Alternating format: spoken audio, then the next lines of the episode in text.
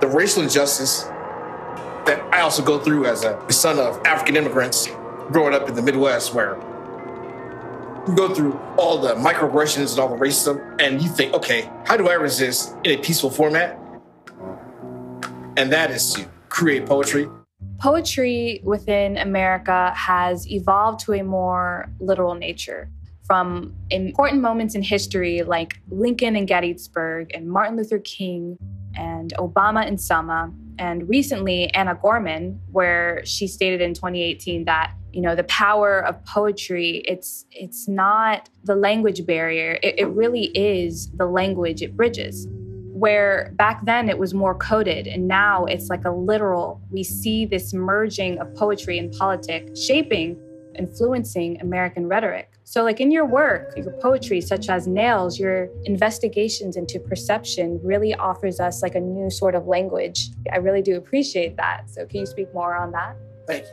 Yes, I think when I started the journey of extended syllables in 2015, when the book was released in tandem with my graphic designer, her name is Jennifer Ross, and Marzipan Physics on Instagram. And I think when I started that journey five years ago, it was about reinventing poetry at the same time because in the digital age where I work in digital communications during the day, I think it's imperative to showcase a multi multimedia type of experience where with nails, for example, I want to create a visual representation of the pandemic, the racial injustice that I also go through as a son of African immigrants growing up in the Midwest, where you go through all the microaggressions and all the racism, and you think, okay, how do I resist in a peaceful format? And that is to create poetry and talk about the ills of society that we are looking to fight back at this moment, and then also uh, create beautiful multimedia like nails to showcase that, hey, we're not going anywhere and we love each other, but we're not going to sit down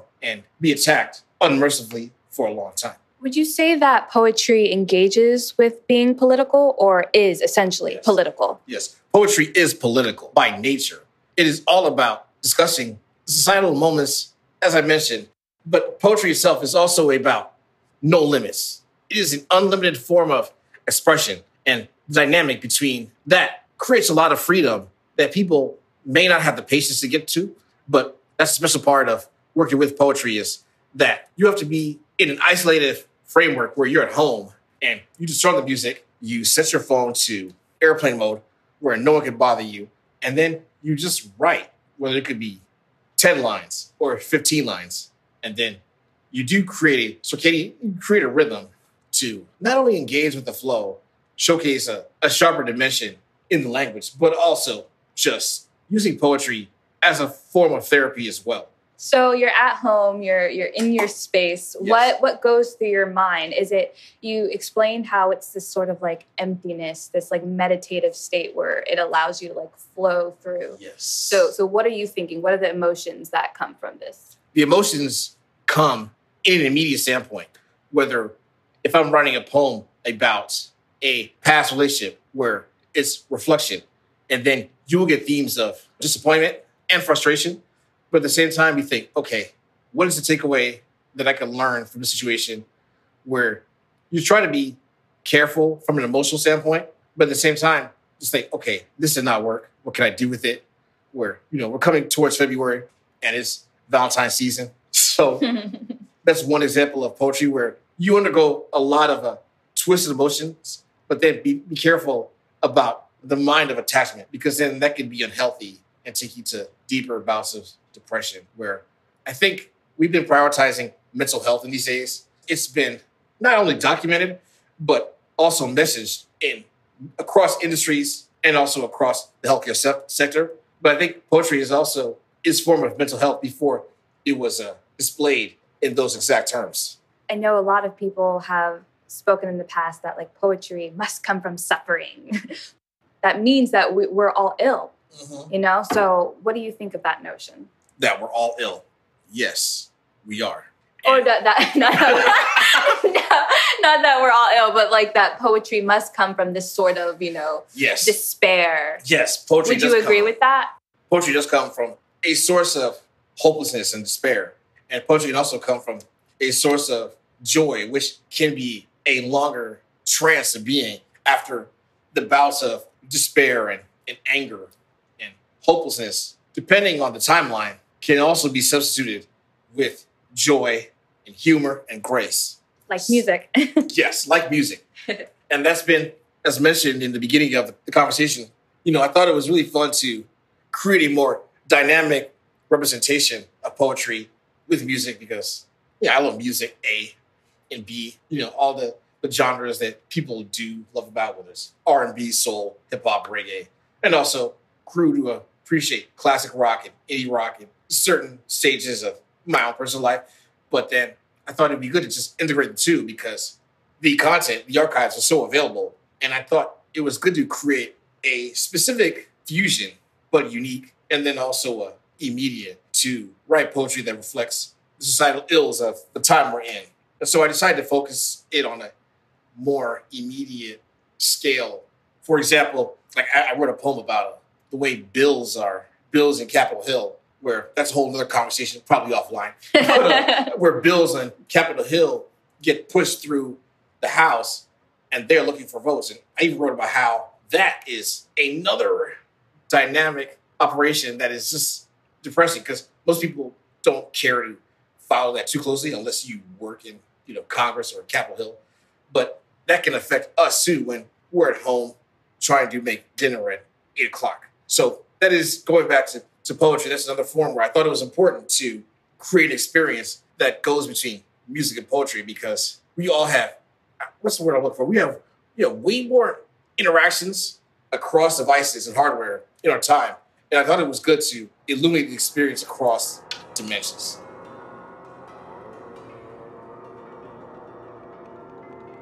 Amazing. And do any of your musical or poetic influences come from uh, South Africa? I know that you you mentioned that you you loved your time there and you you yes. gained a lot of experience from that. Yes. Through your writing. That was a factor, yes, because South Africa, you know, they've undergone a history of apartheid pretty similar to the United States. And it's almost like being an African version of what, you know, residents from the South have went through in their own way. And then I think the first time that it's jarring about it is like, wait, this is Africa. Like, how did this how did this nation with all the wealth of natural resources get taken away since World War II? And then that's the fascinating part is they have so many brilliant artists like Hugh Masekela and other smaller, you know, Kwaito singers and other dancers and musicians that I was able to learn about over time since going to clubs that were pretty segregated, about as much as you would expect in Pietermaritzburg, the, the college town, where they have these local clubs that are all black or all white or also all Afrikaners, which is, you know, another dimension of the white people of South Africa. But uh, that was one example that inspired me to learn how to fuse music and poetry. And then uh, also, uh, Gil Scott Heron was like another big influence, influence of mine, where he's been doing that before I was born. And then, you know, that was another factor into how to create this concept. And then, um, unfortunately, this is not the time we could do it now.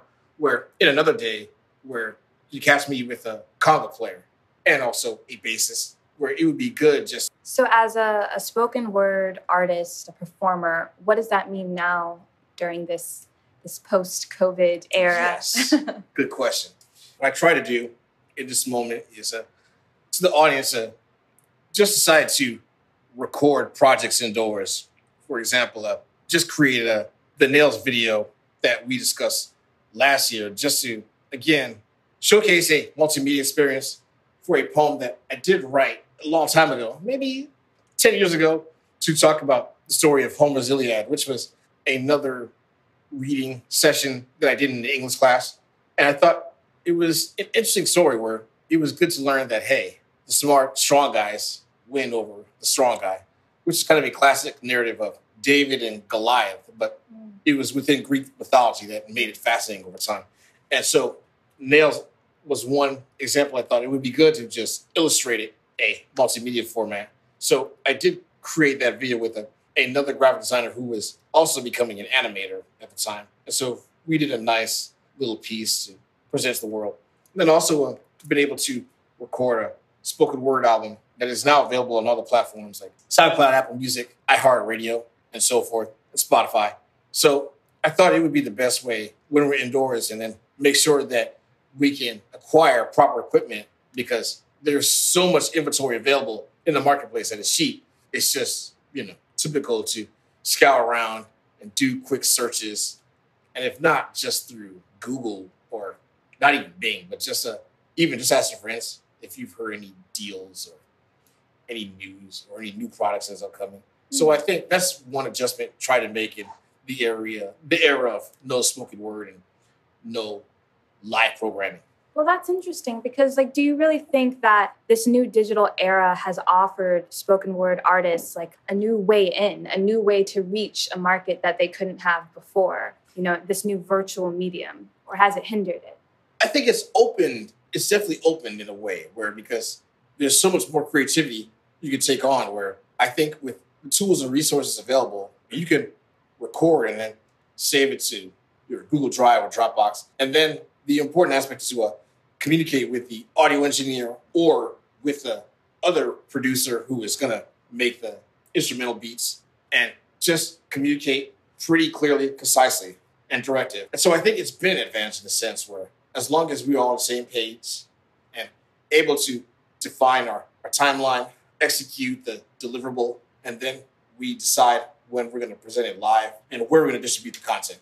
I love your work. I love when you're performing, you. are so invested into it. It's amazing. I was wondering if you could give us advice on how to speak. Like what how do you channel the emotions and the language that you emit to like the audience when you're performing? I think learning how to speak, that is a great question because I'm not gonna lie. The first time I did do a, a live spoken word, it was pretty nervous because at that time I wasn't the guy to speak to about 40, 50 people and read my poems.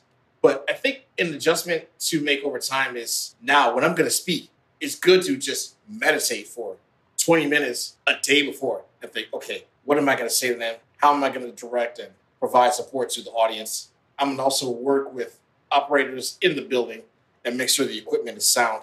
And so that's something I will meditate on for a good 20 minutes the night before I perform. to just channel my focus and then be instinctive to handle the audience when they come in because the audience, you never know how they're going to respond or react. But it'll be good to set a tone, set the tone when you meditate firsthand, and then imagine and think, okay, how magical can we make this? How Mm. magical will we do this? A collective experience. Yes. Hey, how do we strengthen the collective experience? And that's the fun part about it is, oh, and then now I think it's good for memorization too when you're able to meditate a night before I would do a show Mm. in the world before COVID, where it's like, okay, it becomes very natural when you meditate before, where you you see yourself in your mind the potential coming forth to collaborate and execute and make magic out of nothing. That's the fun part. Well, we do have a treat today. You brought in a poem that you are going to read for us. Yes. This poem is one that I wrote about our feelings of isolation, frustration, and some of them may feel uncertain about what we're going to do going forward. And that's why I thought it would be good to just write this piece because I think it inspired me when, as I mentioned to you, it was a Saturday night where I just walked around the Lower East Side and looking to see if there were any galleries open to just absorb the art and immerse myself in the experience. But at the same time, some galleries are closed and they don't have the funds or the resources to come back and pivot their operations. So I thought I wrote this piece afterwards because I had a little tune in my head. And you know, the interesting part about some of my poems where it is definitely skewed towards a musical rhythm that is within my body, but then sometimes I write in tandem with that tone of my body from a song that inspired me. But this piece, I'll probably just read it in a little in a little more subdued margin, but it should be fun. And this poem is called Clean Hands, Slow Walks. Because I think those are the fundamentals we have to take mm-hmm. in this time that we have. Because we don't have options like that. Which on one level, I said it's okay because health is wealth. Definitely. When will the pandemic end? Pandemic end. When? When? When? When will the pandemic end? Pandemic end. Not today, nor tomorrow. Guidelines over malaise. Laissez faire, negligence. Parties over, okay. It's over, okay? Take a breath, then wipe your tears right. Take a breath, then wipe your tears right. Yes, you're bored, but many have died.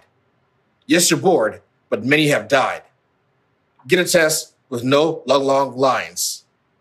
Find nature with no crowds or no lies.